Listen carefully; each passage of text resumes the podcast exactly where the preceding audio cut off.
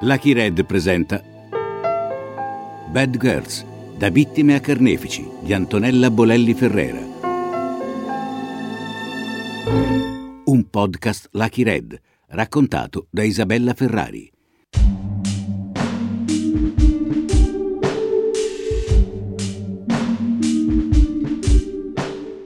Bad Girls, da vittime a carnefici.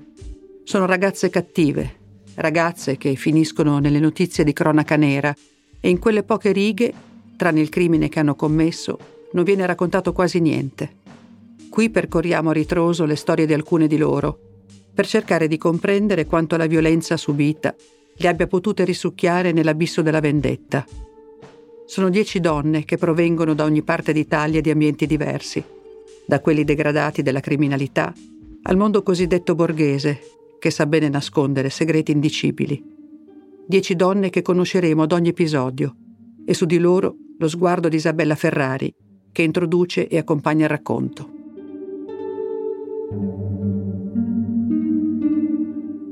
Il danno. Storia di Sara.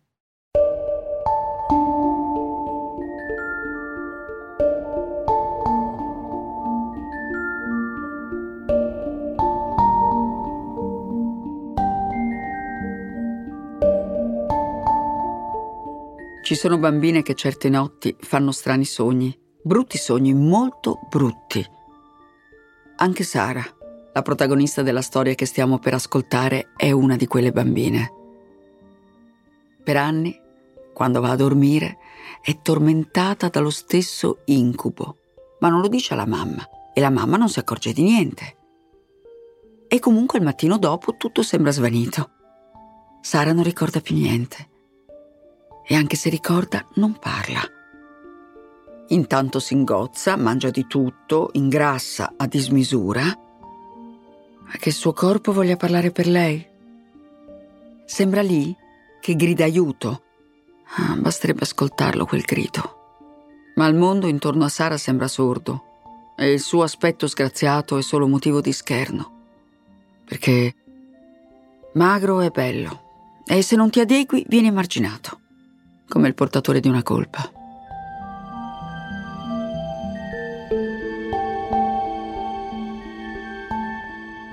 La mia colpa era di essere grassa. La cicciona fra i fratelli, la cicciona della classe, la cicciona e basta. Avevo sempre fame, ero golosa, ingorda. Non ho mai smesso di esserlo, se non durante tragici intervalli. Neppure oggi, fra le mura di una cella, dove il cibo non è certo prelibato. Ah, oh, ma com'è che fate sempre sta pasta coi broccoli? E basta! Vai avanti che blocchi la fila. Vabbè, non posso manco dire che fa schifo, eh. Solo Sara riesce a mangiarsi sta brodaglia. E piantala, vai avanti.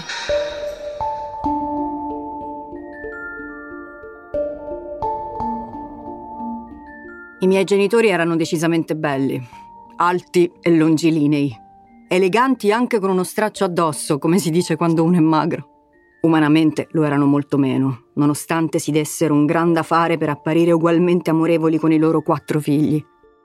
Non è mai stato così.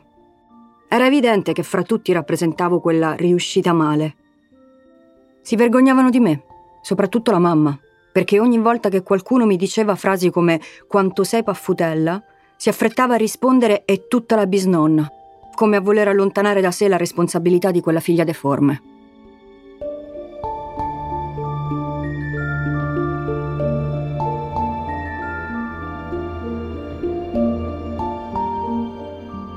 Avevo dieci anni quando cominciai a ingrassare.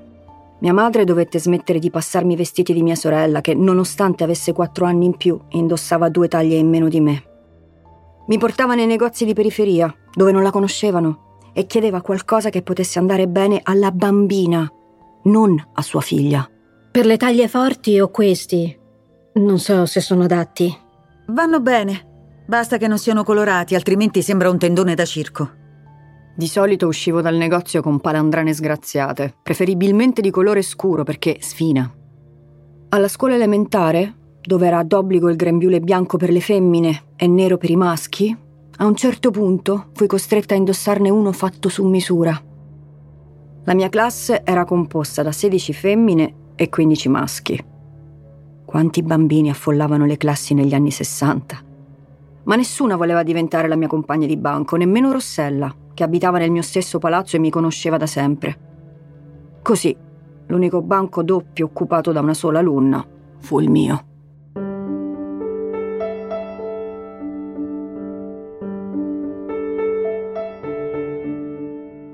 Era il primo giorno della quinta, lo ricordo come fosse oggi. Tirai fuori dalla cartella l'astuccio con matite colorate e la penna stilografica, quella che funzionava con la cartuccia. Forse per l'agitazione combinai un disastro e il mio grembiulone bianco fu presto chiazzato di macchie nere di inchiostro. Da quel momento divenni per tutti la mucca Carolina, come il personaggio di quel cartone animato che la Invernizi regalava in versione gonfiabile con l'acquisto di formaggini per bambini. Ero una mucca con grandi mammelle rosa e il manto chiazzato di bianco e nero, proprio come il mio grembiule.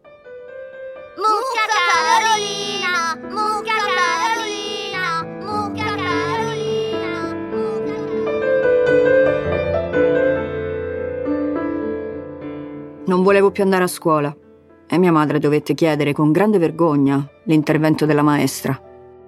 Il risultato fu che quando l'insegnante non era presente continuarono a dirmi Mucca Carolina, mentre i più buoni mi chiamavano solo Carolina. Quel maledetto soprannome mi perseguitò anche alle scuole medie e il mio peso continuò a crescere di pari passo all'umiliazione. Mi passò anche la voglia di studiare. In prima superiore, però, conobbi Alberto. Aveva un anno più di me e frequentava la mia stessa scuola. Fu il primo ragazzo a rivolgermi la parola e a invitarmi, neanche a dirlo, a prendere un gelato con lui. Era tenero. Sembrava non gli importasse nulla del mio fisico sgraziato. Sara, vuoi essere la mia ragazza? Non ci volevo credere.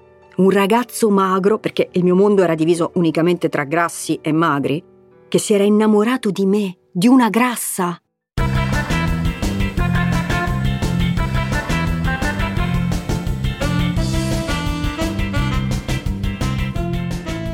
Fu la mia rivincita con il mondo, ma durò soltanto qualche settimana, perché un giorno Alberto mi lasciò senza motivo. Me lo fece capire mia madre il perché. Avvenne durante una delle nostre litigate in cui, come al solito, faceva allusioni alla mia ingordigia senza mai preoccuparsi di capire perché io amassi più il cibo della vita. Per convincermi a seguire una dieta, mi disse con perfidia: Se provi a dimagrire, magari quel ragazzo ritorna con te.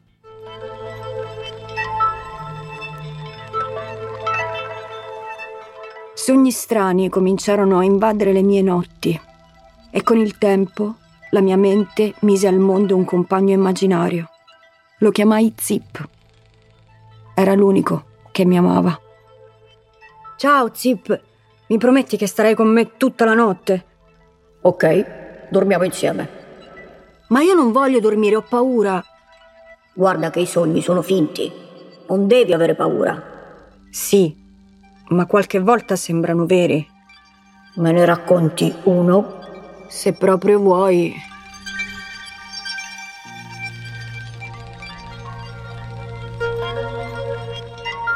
Io gli parlavo a Zip, nascosta sotto le coperte, convinta che nessuno mi sentisse. Qualcuno, invece, scoprì il mio segreto. Cominciarono a dire che non ero normale e mi mandarono dallo psichiatra, che in pratica gli diede ragione. Purtroppo la diagnosi non è confortante. Vostra figlia è affetta da schizofrenia.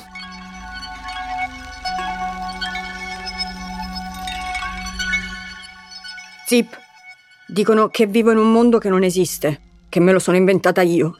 E tu con loro non ci parlare più. Parla solo con me. Io lo so che non sei matta. Ho tanta paura che ci possano separare, Zip. Questo dipende solo da te.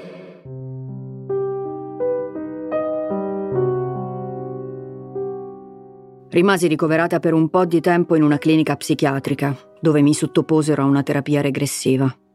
Si trattava di sedute di ipnosi di cui ho solo un vago ricordo, se non l'esito di quanto emerse dalla mia mente malata.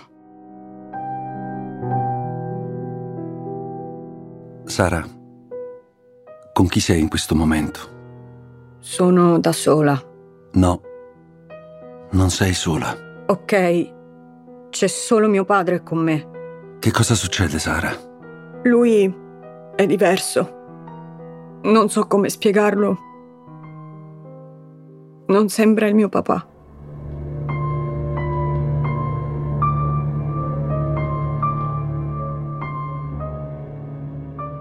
Le immagini in movimento che attraversano in modo incessante la mia mente sono quelle di me ancora bambina e di mio padre. Sono ripugnanti. Faccio fatica a descriverle. Provo vergogna per me e anche per lui. Mio padre entra nella mia cameretta con la scusa di rimboccarmi le coperte. È già accaduto. Comincio a sudare per la paura. Taccio, sperando che se ne vada. Non se ne va. Si avvicina al mio viso.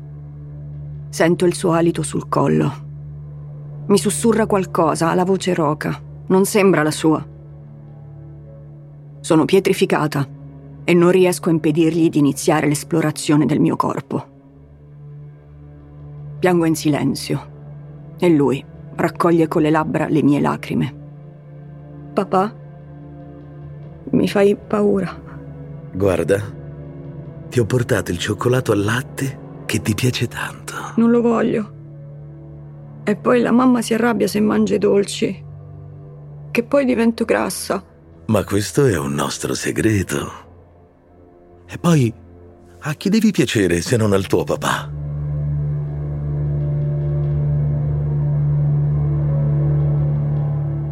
Mi mette il cioccolato in bocca. Sento le sue mani che si intrufolano nel mio pigiama e mi faccio la pipì addosso. Scusa, papà. Non volevo. Stranamente, non mi sgrida. Qualcosa di enorme striscia su di me, come un serpente. E la voce di mio padre sembra quella di un orco. Poi, più niente. Il danno è irreversibile.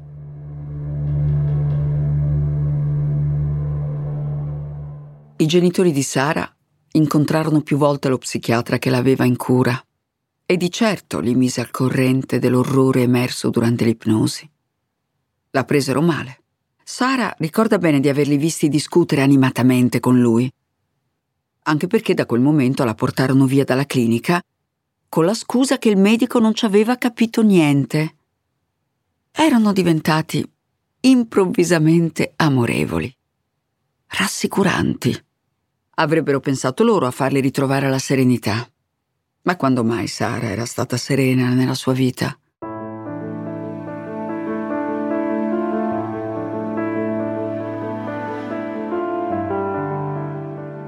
Dalla bulimia all'anoressia, in un viaggio di andata e ritorno che ha segnato il trascorrere del tempo, della mia adolescenza, della mia giovinezza. Mangiate pazzesche di qualsiasi cosa mi capitasse sotto tiro, fino a sentirmi scoppiare, fino a sentirmi morire. Dita in gola, vomito, purghe sconsiderate, fare finta di mangiare e poi sputare tutto di nascosto, soppesare con lo sguardo una mollica di pane e immaginarla lievitare nel mio stomaco e provarne autentico orrore. La mucca Carolina si trasforma in una larva umana. È la mia fase anoressica. Ma io mi vedo sempre uguale. Grassa da fare schifo.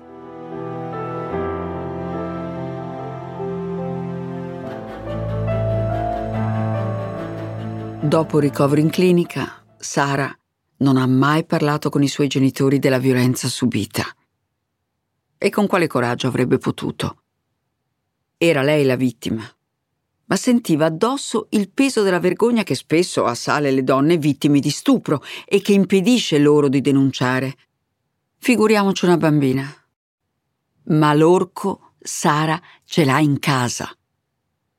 Il padre ha violato il suo corpo Il padre ha negato la sua infanzia, nascosto dietro l'immagine rassicurante di quella famiglia per bene, di livello, non di ignoranti morti di fame dove tutto può accadere. Ma la storia di Sara non finisce qui. Se per tanti versi è drammaticamente simile a molte altre, il suo epilogo lascia di nuovo senza fiato.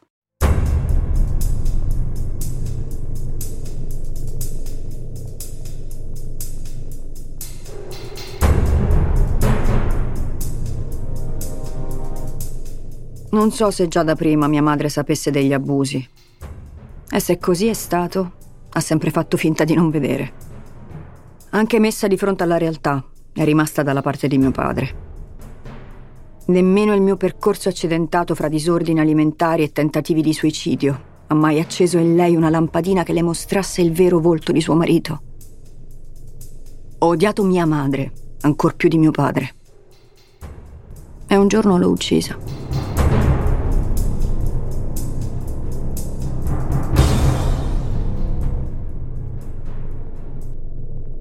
In prigione ho cominciato a leggere dei libri e a scrivere un diario, appuntando i miei pensieri e le mie emozioni, senza mai rileggerli.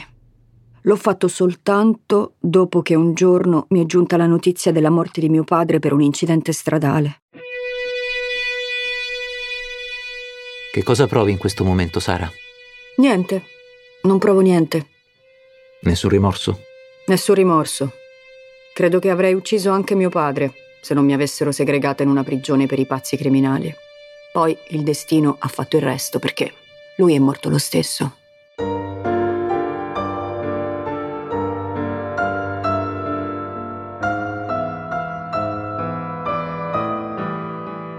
Da quel momento ho smesso di scrivere e sono ritornata sulle vecchie pagine del mio diario. Sara, in carcere, rilegge le pagine del suo diario pagine cariche di dolore e di odio per chi l'aveva messa al mondo, per poi toglierle la vita giorno dopo giorno. Chissà se tra quelle parole riesce a trovare qualcosa che dia un senso a ciò che le è capitato, che è capitato dopo, quando ha ucciso sua madre. Non possiamo sapere quanto i disturbi della sua mente, la schizofrenia che le era stata diagnosticata, abbiano inciso sul suo gesto, se abbia agito lucidamente per vendicarsi su chi avrebbe dovuto difenderla e amarla, oppure in un momento di assoluta follia.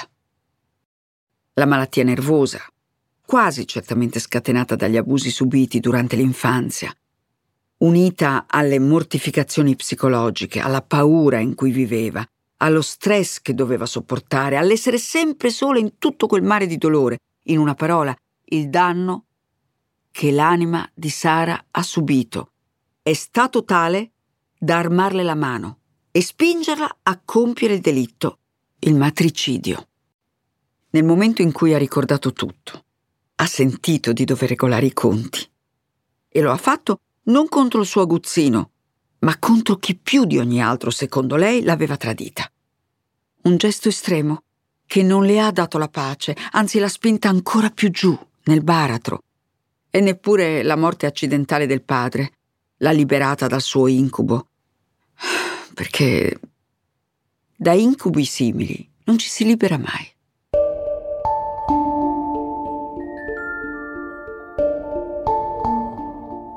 Oggi non odio più. In me rimane l'indifferenza.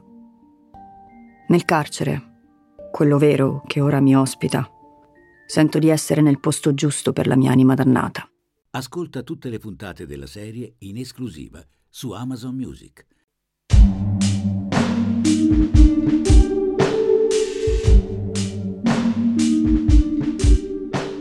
Bad Girls, da vittime a carnefici, è un podcast Lucky Red, tratto dall'omonimo libro di Antonella Bolelli Ferrera.